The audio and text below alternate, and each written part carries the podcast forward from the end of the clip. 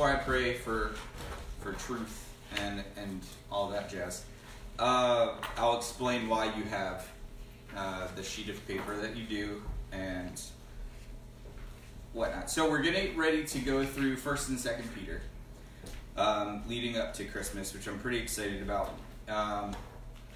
Because in my experience, these are books that get overlooked a good bit because they're tucked away in the back of the New Testament after all of Paul's good stuff, and it's really easy to flip past them. And it's sad because there's a lot of really good stuff in here. And just in this first chapter, uh, when reading through it, something really interesting stuck out to me, and hence why you now have uh, homework to do during the sermon. Um, so what's going to happen is the we're going to go through three to twenty-three, but if you notice on your sections, you only have three through sixteen, and that's because in a minute we're going to take five minutes. Um, and I want you to read 3 through 16. And then on the lines provided, write down the first thing that pops out from that section of Scripture onto those lines. And then what we're going to do is we're going to discuss that a little bit. And then I'm going to cover 17 to 23 at the end. And the reason I want to do this is uh, I was going back through Nehemiah a little bit ago.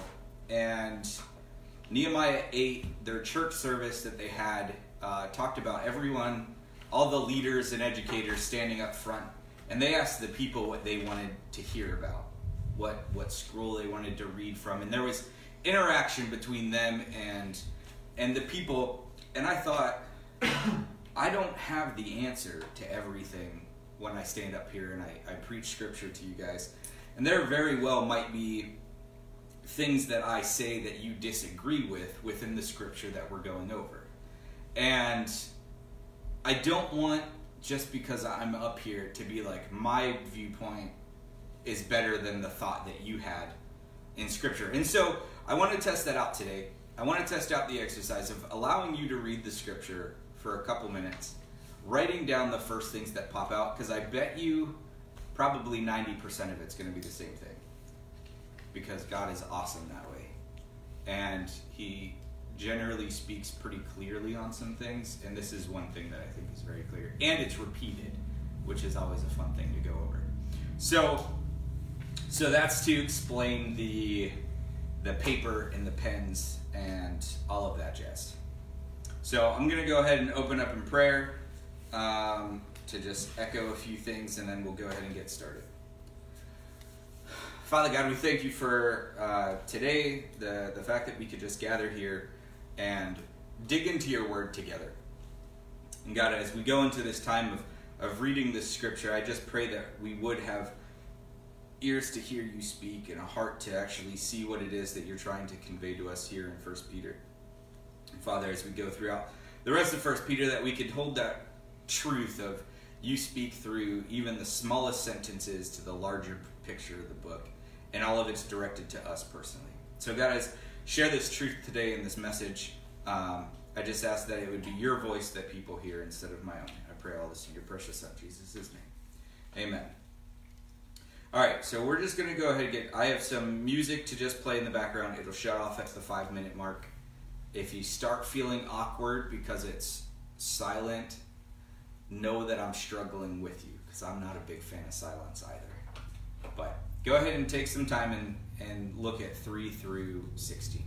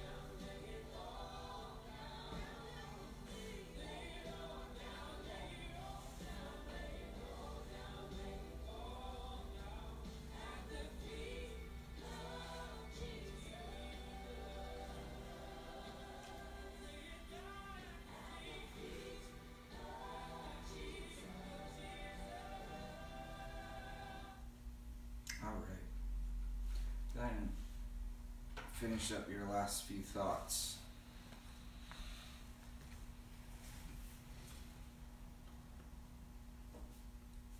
So, quick question is who who felt awkward during the silence?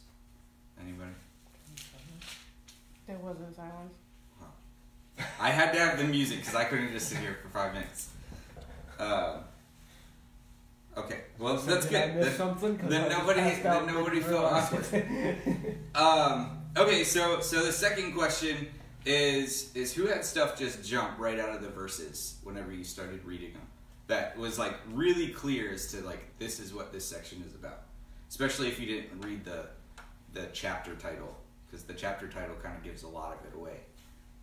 Um, so uh, the slide you can see the the three big things that jumped out in each of those sections for me. The first one in verse 3 was that we have life. In the second section, we have an inheritance. And in the third section, our call to be obedient. So, what I'm going to do is I'm going to read through 3 through 16, and then I'm going to elaborate why it was that those three things jumped off the page.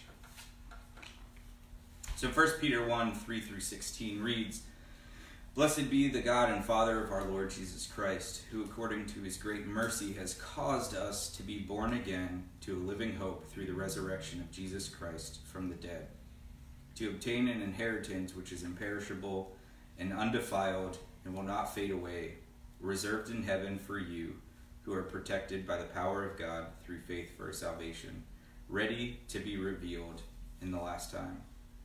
In this you greatly rejoice, even though now for a little while, if necessary, you have been distressed by various trials, so that the proof of your faith, being more precious than gold, which is perishable, even though tested by fire, may be found to result in praise and glory and honor at the revelation of Jesus Christ. And though you have not seen him, you love him. And Though you do not see him now, but believe in him, you greatly rejoice with joy inexpressible and full of glory, obtaining as the outcome of your faith the salvation of your souls. As to the salvation, the prophets who prophesied of the grace that would come to you made careful searches and inquiries, seeking to know what person or time the Spirit of Christ within them was indicated was indicating as he predicted the sufferings of Christ and the glories to follow. It was revealed to them that they were not serving themselves, but you, in these things which now have been announced to you through those who preach the gospel to you by the Holy Spirit, sent from heaven, things into which angels look long to look. Therefore prepare your minds for action, keep sober in spirit, fix your hope completely on the grace to be to be brought to you at the revelation of Jesus Christ. As obedient children, do not be conformed to the former lusts which were yours in your ignorance, but like the Holy One who called you, be holy yourselves, also in your behavior, because it is written, You shall be holy, for I am holy. All right. So, to start out, I had you just look at verse 3. In verse 3, in and of itself, we could have spent an entire sermon just talking about verse 3. And I, I pulled out the, the, the idea of life because of one word. And that word was cause. When it says, Who according to his great mercy has caused us to be born again to a living hope. Now, everyone that went through third grade English knows that in order to have a cause, there's an effect, right? Spend a lot of time talking cause and effect. And so for us here, the cause of death is what brings us life. So because somebody else died, we have the effect of life. And that to me was really powerful. is that in order for me to even claim to be a living person with God, somebody had to die in order for that to happen. And that's pretty powerful. To think that there are times where I wake up and I try and live for myself or I do what I want to, but the reality are those days I'm probably not living because I'm being selfish. but it's because of the unselfishness of Christ gives me life. And that's awesome to think about. And if we go back just a few more words, it's because of mercy. So it's, it's because of God's mercy for us that we have life. It's because of God's ability to do whatever He wanted with us. He chose, instead of killing us, which is what we deserve with sin, He gave us life. That's just mind blowing. And then not only do we get life, but we get to the second point. And that second section, uh, 4 through 12, I think it was, correct? Mm-hmm. Um, again, right at the beginning, it says to obtain an inheritance. So here we see that not only did God show mercy and allow us to live, but He showed mercy to allow us to live and more. That's huge. I've been really thinking about the prodigal son story here recently, and so so the idea of an inheritance and and being a loving father or which son am I has been going through my head a good bit with different aspects of my life, and so when I read this, it it just hit me in the face as to what the prodigal son was actually looking at as we go deeper into this section, it talks about perishable items. God didn't give us an inheritance of silver or gold or things that we could lose because He knew that we would ruin that. He gave us something that is undefiled, defileable. That's a tough word. He gave us something that we can't, no matter how hard we try, ruin. And so, not only did he give us the ability to live in verse 3, but he gave us an inheritance that is reserved and untouchable by us until the perfect time. And so, in thinking about the prodigal son, right, the prodigal son went to the father and was like, hey, I want my inheritance now. And then what did he do? He went off and he defiled it, spending it on drinks and parties and women and, and took what was going to be a great gift and threw it away.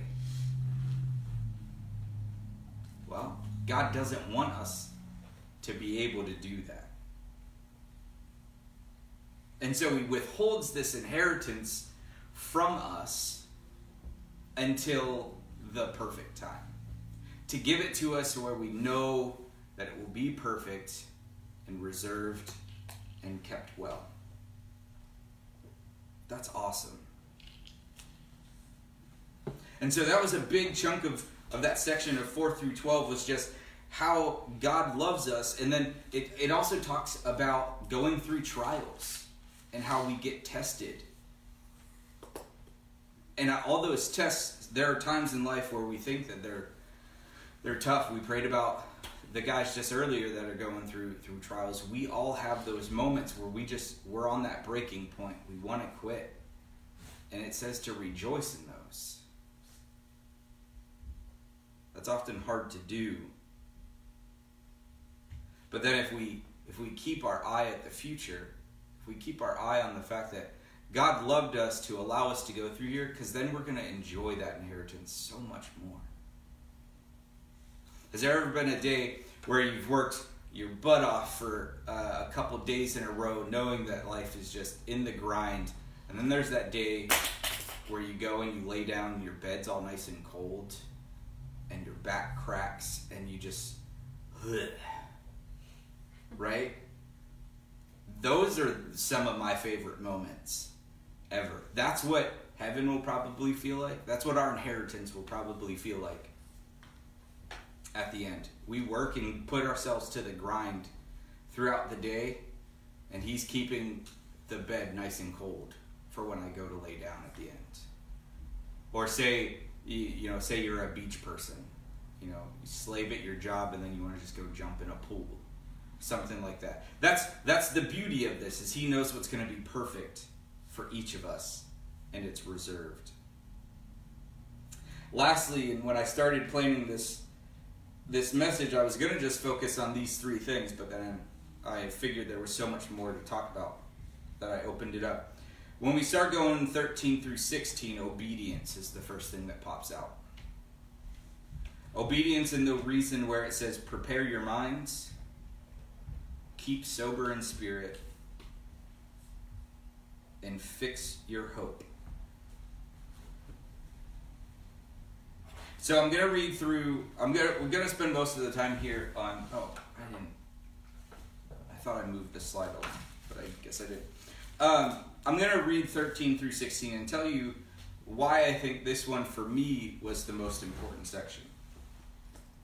So 13 through 16 again reads, Therefore, prepare your minds for action, keep sober in spirit, fix your hope completely on the grace to be brought to you at the revelation of Jesus Christ. As obedient children, do not be conformed to the former lusts which were yours in your ignorance, but like the Holy One called you, who called you, be holy yourselves also in your behavior, because it is written, You shall be holy, for I am holy. So that word therefore, we spend a lot of time back in Nehemiah and in Ephesians talking about these these conjunction words that are very important. So at the beginning of this section, it's it's good stuff. It's here's life, you have this inheritance, and then therefore. So because of these things, this is how we should be. And the first one that he says is prepare your minds. And that's important because the, from the moment we wake up, we're planning our day. Or even planning to get coffee to start planning our day. And some of us, if you're one of those people that have lucid dreams, you start planning your day before you're even actually awake. And so, being able to regulate and control our thought process or to make the intentional plan of preparing our day for Christ is pivotal. We just got done going through Ephesians. In the last chapter, we talked about putting on the armor of God. And in there, we realized you have to prepare and intentionally make that decision. You don't just roll out of bed dressed in armor. That's just that's not comfortable. And so the first part of obedience, I think, that is being alluded here is the fact that we have to prepare ourselves in order to be obedient. Obedience is not something we just naturally fall into. And if you do, tell me your secret. Secondly, it says, keep sober in spirit. And the word sober is always a fun one.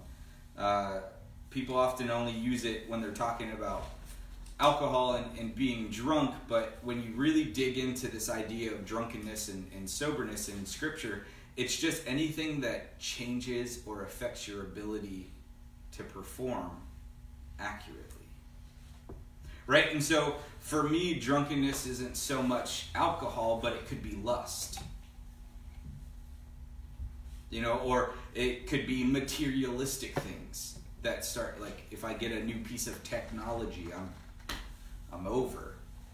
Or if I have this new idea brewing and it it causes me to not be able to think clearly.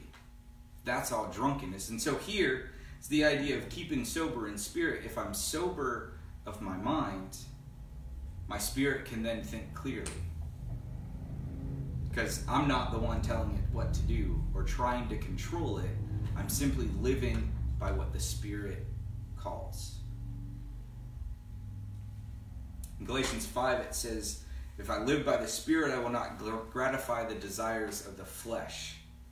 In Romans, Paul spends three chapters talking about how the flesh and the spirit are always at war with each other.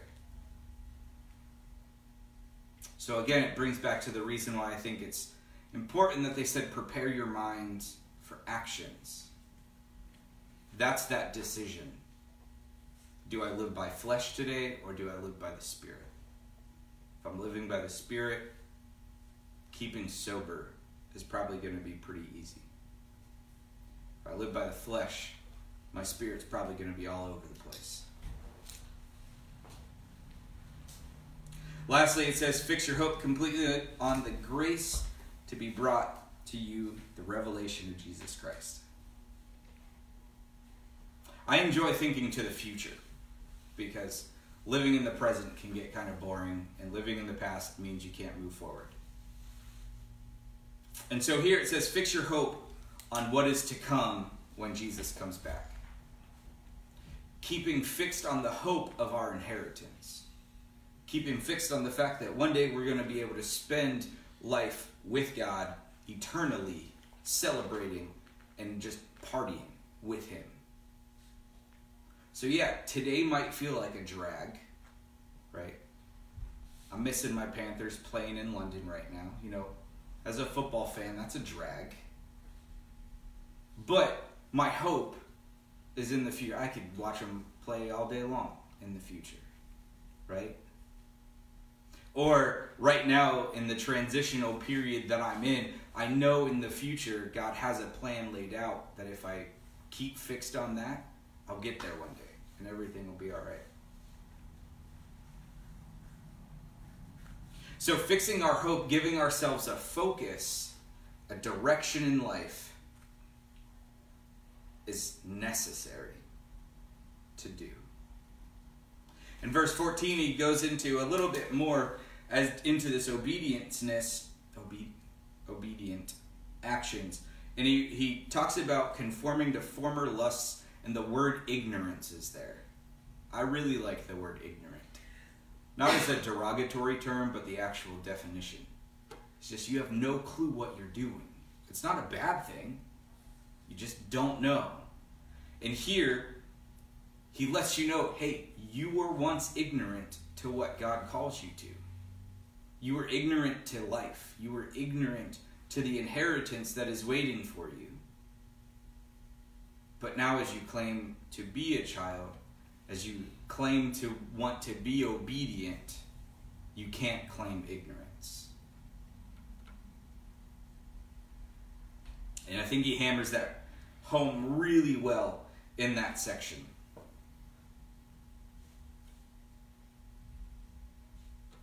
So now, the part that I'm super excited for is I'm going to read 17 through 23 for you.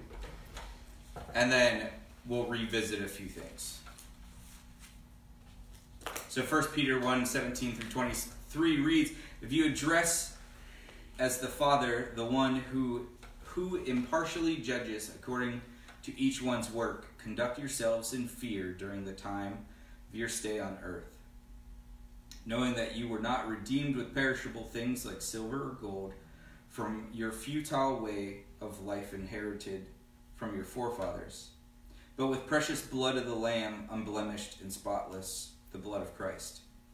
For he was foreknown before the foundation of the world, but has appeared in these last times for the sake of you, who through him are believers in God, who raised him from the dead and gave him glory, so that your faith and hope are in God. Since you have in obedience to the truth purified your souls for the sincere love of brethren, fervently love one another from the heart. For you have been born again, not of seed which is perishable but imperishable, that is, through the living and enduring Word of God. Anyone see a, a similarity of those six verses to the 13 that you read earlier? They are essentially the same thing, just written in a more condensed version, and he flips the idea of obedience and the fact that we now have life. And that, that blew my mind that it was that simple. And so he, he revisited it. And so we're going to revisit it only using these verses. So he starts with obedience in 17, and he uses the word fear. Now, we've talked about fear a good bit here in our last couple books that we've gone through, and it's not fear in a trembling, scary horror sense, but it's reverence. And so he starts 17 with just continuation of calling us to be obedient. And he says to do it in reverence during our time here on earth. all of us being children to parents at some point in time in our life, there were those times where you did things just because you were afraid of the consequences. Right? That's that's reverence, right? There there are times where you would stop yourself from doing something. Say, you know, friends were going out to a, a, a barn party or something and you knew you weren't supposed to go, I'm sure there were times where you at least thought about not going out of fear of if your parents found out. We should have that same fear and respect for God. If I'm sitting there and I'm like, man, I've already had two drinks and I'm feeling a little tipsy, I shouldn't have a third one. I should stop out of reverence for God.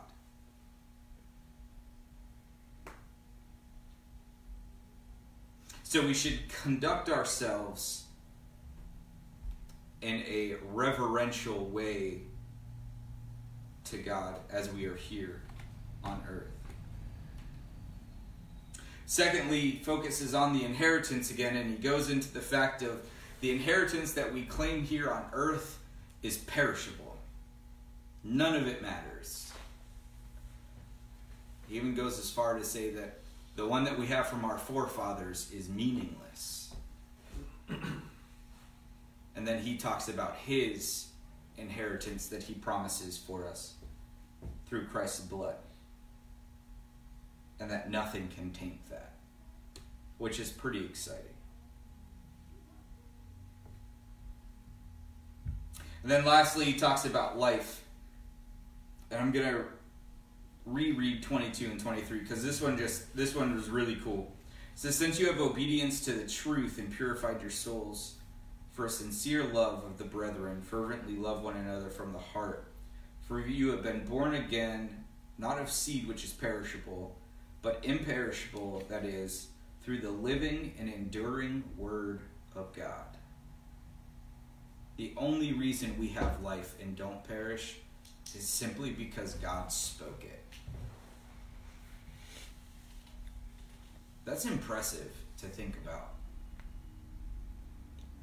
We often, you know, make jokes and, and, and whatnot about if God wants to do anything, he can just speak it. And I think I'm I'm also at fault of this. We become desensitized to just how powerful God's word is.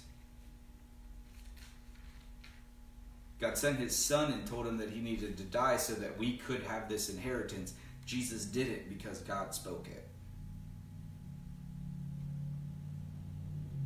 We look at the miracles and we we claim that in today's day and age we don't see miracles that much anymore. And it's not because god speaks less. What if we just don't hear as much? Because god hasn't changed. We have. And so in closing today before we before we pray i wanted to just highlight those three things and that these are things that god calls us to if we want to live a fulfilled life, I think we have the blueprint right here. One, it starts with being born again, it starts with the idea of life in and of itself. Secondly, the idea of an inheritance. Something to look forward to, something to put our hope in. And then lastly, being obedient to the call to our Father, to the one that we claim and give our love and glory to. Let's pray. Father God, we pray to thank you for today. We pray to thank you that you loved us and showed us so much mercy that you didn't want us to just be zombies walking on the planet, but you wanted to give us a chance of having full and enjoyable life with you.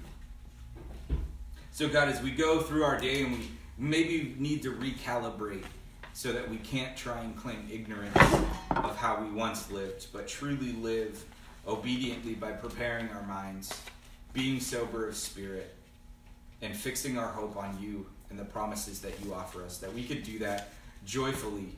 And even though trials and, and tribulations will come, we know that they're only temporary. because you promise us a hope and an inheritance that is undefiled. God, we thank you and we love you and we give you the praises. Amen.